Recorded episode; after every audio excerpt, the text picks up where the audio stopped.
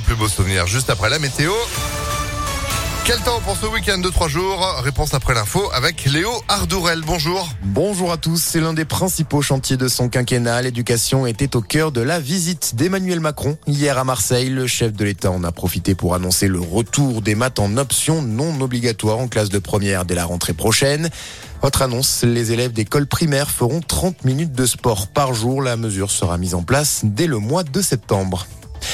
Les festivités se poursuivent au Royaume-Uni après une première journée marquée par la parade militaire et l'apparition de la famille royale au balcon de Buckingham, place au deuxième jour de célébration du jubilé de la reine.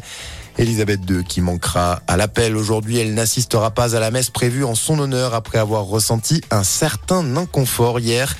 Une nouvelle qui renforce les inquiétudes autour de l'état de santé de la souveraine de 96 ans. Joe Biden appelle à interdire la vente de fusils d'assaut aux particuliers. Le président des États-Unis s'est exprimé hier, près de dix jours après le massacre de 19 enfants et deux enseignantes dans une école du Texas. Combien d'autres carnages sommes-nous prêts à accepter a lancé le locataire de la Maison Blanche, répétant en avoir assez de ces dramas à répétition qui endeuillent l'Amérique. Conscient de difficultés à adopter une telle mesure au Congrès, il suggère d'au moins relever l'âge légal minimum pour se procurer de telles armes de 18 à 21 ans. C'est un cap symbolique qui est franchi. La guerre en Ukraine entre dans son centième jour et trois mois après le début de l'invasion. Les forces russes contrôlent environ 20% du territoire ukrainien selon Volodymyr Zelensky.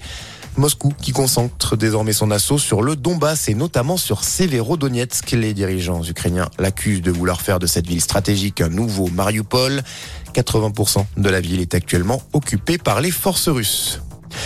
Et puis du foot, plus de 2000 policiers et gendarmes mobilisés pour France-Danemark. Ce soir, la préfecture de police de Paris annonce un dispositif renforcé pour éviter à tout prix les scènes de chaos qui ont entaché la finale de la Ligue des Champions il y a moins d'une semaine.